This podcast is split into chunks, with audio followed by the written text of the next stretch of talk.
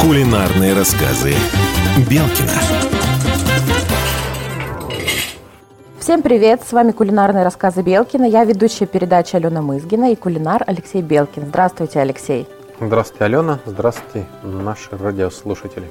Алексей, каким интересным блюдом мы сегодня порадуем наших слушателей? Как всегда, мы будем стараться радовать известным казачьим блюдом. Называется оно казачья щепа.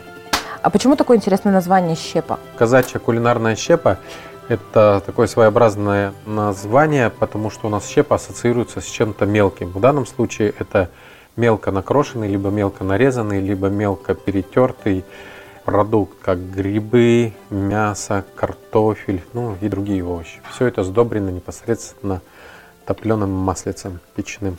Алексей, казачья щепа – это значит, что ее готовили казаки. Казаки на Южном Урале? Да, именно привязка э, в сегодняшнем блюде у нас будет относиться географически к Травниковскому сельскому поселению, моей любимой станицы, именно станицы Южного Урала, так как она была очень легендарна не только исторически, но и с кулинарной точки зрения, потому что через эту станицу проходил Сибирский тракт, и во время того, когда проходили и обозы, и кареты, и тележные обозы, и пешие маршруты были проложены. Очень пользовалась эта станица тем, что там было очень много перекусочных урочищ. В данном случае мы сегодня будем рассказывать про казачью щепу, которая была прям легендарным кулинарным блюдом. Рыжков такой был казак, и у него было свое урочище, или называли его усадьба Рыжкова. Оно находилось где-то около пяти километров от села Травники. Какие ингредиенты нам понадобятся для приготовления казачьей щепы?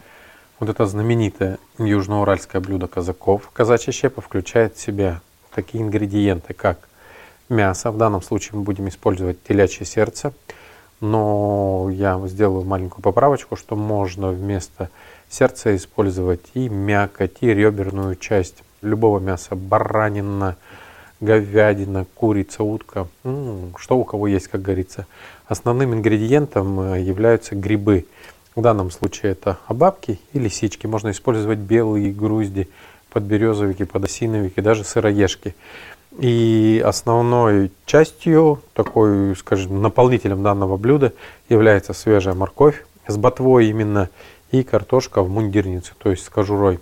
Именно она придает пикантность а ботва придает цвет нашему блюду. Ну и в конце все это сбадривается сливочным топленым маслом.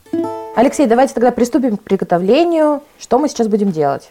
Мы сейчас будем делать основу нашей казачьей щепы, то есть перемалывать все на ручной мясорубке. Можно и мелко покрошить ножом, но все-таки я привык делать фарш именно одной консистенции. Сперва-наперво мы перемалываем мясо и перемалываем картошку. То есть кусочек мяса, кусочек картошки, кусочек мяса, кусочек картошки. Когда мы перемалываем, мы также добавляем немножко грибов. Гриб, видите, да, можно добавить целиком, то есть его не надо не резать, ничего, он очень мягкий. И поэтому он залезает непосредственно в мясорубку прям на ура. А почему все-таки мы не чистим картофель, не чистим морковь? Было такое поверье у наших дедушек, бабушек, прадедушек, прабабушек, что защитный слой овоща самый полезный. Недаром он называется мундир. Мундир вообще это форма одежды, которая защищает человека от ненастных условий погодных. Соответственно, и кулинарный продукт мундир защищает от всего.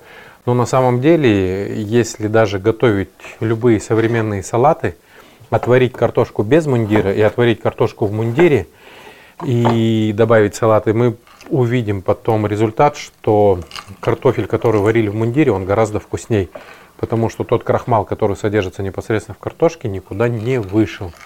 А здесь перемалывается это для того, чтобы в желудке был дренаж. Мы сейчас боимся всего, обтираем, очищаем. На самом деле нет. В старину всегда потер, а подол у девушки, допустим, и съел. Или потер а ворот шинели и съел. Что яблоки, что морковь, что свекла, что другие ингредиенты. То есть, получается, грибы мы тоже мыть не будем? Грибы мы никогда не моем, но мы тщательно их очищаем. Никогда нельзя, чтобы гриб взаимодействовал с водой. Как только вода, тем более современная, с хлоркой попадает на гриб, он как бы немножко разрушается и вкус уже не тот. Грибы вообще лучше готовить, там, жарить, варить, и томить. Лучше подвяленные, чтобы они немножко просохли. А у нас почему-то принято так. Залил водой, подождал, помыл. И мы готовим мокрые грибы. У нас получается пареные грибы, которые в принципе не несут ну, особой ценности. А когда гриб не мытый, но очищенный, что гораздо тяжелее да, в процессе, я понимаю, но в нем гораздо больше питательных элементов, потому что гриб сухой, подвяленный. Алексей, а почему мы не перекручиваем морковь? Морковь мы будем перекручивать немножко позже, потому что если мы сейчас начнем перекручивать, она сразу даст цвет нашему блюду. Алексей, а ботва у нас тоже пойдет? Э, да, ботва, она является очень хорошим дренажом, только молодая ботва, то есть обычно морковку не дожидается, когда ботва там перезреет, будет сухой. Видите, она молоденькая, ярко-зеленая, она очень хорошо крутится и выталкивает то мясо и те ингредиенты, которые у нас в мясорубке. Алексей, а в урочище в травниках э, перекручивали или натер? А там кто на что гораздо был. Его и крутили, и резали, и шинковали. Алексей, мы взяли несколько видов грибов. Почему не один? Так вкуснее? Да, я хочу сказать, что любой гриб, он имеет свою фактуру, текстуру, консистенцию. Также и любое грибное блюдо или блюдо, которое готовится с добавлением грибов, имеет свой оттенок. Поэтому чем больше грибов, тем лучше. До 7 видов можно грибов добавлять в нашу казачью щепу. Мы затерли или промелили фарш, который получился у нас из картофеля, моркови, грибов, ботвы и телячьего сердца. Видите, да, какой оттенок придала ботва? Сейчас я сформирую кулинарное колено, которое потом отправится в чугунок, добавится масло, просолим немножко, проперчим и отправим в печку на час. А наши радиослушатели могут отправить это изумительное блюдо на минут 40 в духовку при температуре уже 200 градусов разогретую духовку. Алексей, большинство наших домохозяек будут готовить, скорее всего, не в печи, а в духовке в обычной. Нужно ли им закрывать э, кастрюльку крышкой? Суть в том, что именно закрывать нельзя, чтобы сверху образовалась такая некая шапочка как сейчас модно говорить, грилированная, она придаст такой небольшой хруст, пикантность и видовое значение для нашего блюда. Поэтому крышкой не закрываем. Когда мы ее приготовим, как мы будем употреблять? Ложкой, как каша или, может быть, вилкой? Нет, вот если, Ален, посмотреть, по левую руку от меня лежит испеченный нами только что хлеб. И он служил вместо ложки. Данное блюдо в чугунке оставалось, либо раскладывалось в большие тарелки, в большие кулинарные тазы, либо просто выкладывалось на кору, на бересту. Хлеб ломался, и кусочком хлеба зачерпывалась вот эта щепа, и уже все снимали пробу. Но, как правило, кто снимал пробу, опять отламывали кусочек хлеба и лезли за добавкой. Блюдо, можно сказать, такое неординарное, но очень простое. Но это сезонное блюдо, потому что из замороженных грибов, из грибов сушеных или из грибов соленых будет уже не тот вкус. Это называется гриб из-под ножа, как говорили казаки. А теперь короткий рецепт. Если мы берем полтора килограмма нашего фарша, то в него мы добавляем 8 столовых ложек топленого масла, перемешиваем, добавляем 4 рюмочки рассола капустного или огуречного – или 2 щепотки соли. Фарш состоит из картофеля, моркови, ботвы от моркови и телячьего сердца с грибами двух видов.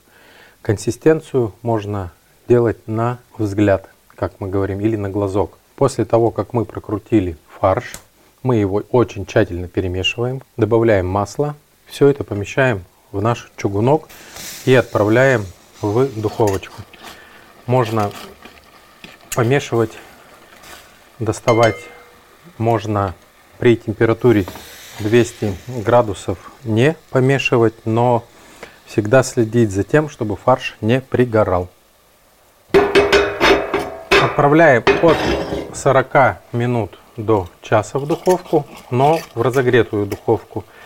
И когда фарш начинает немножко сводиться, или как мы говорим, съяхниваться, мы можем также постепенно добавлять туда для пикантности чайную ложечку меда. Он придает сахаристый вкус, придает такой желтоватый, коричневатый оттенок нашему блюду. И консистенция, которая уже находится в чугунке, она похожа на такую полукашу, полукисель. Вот нам надо добиться именно такого ингредиентального состояния, готового к употреблению. Так что всем приятного аппетита.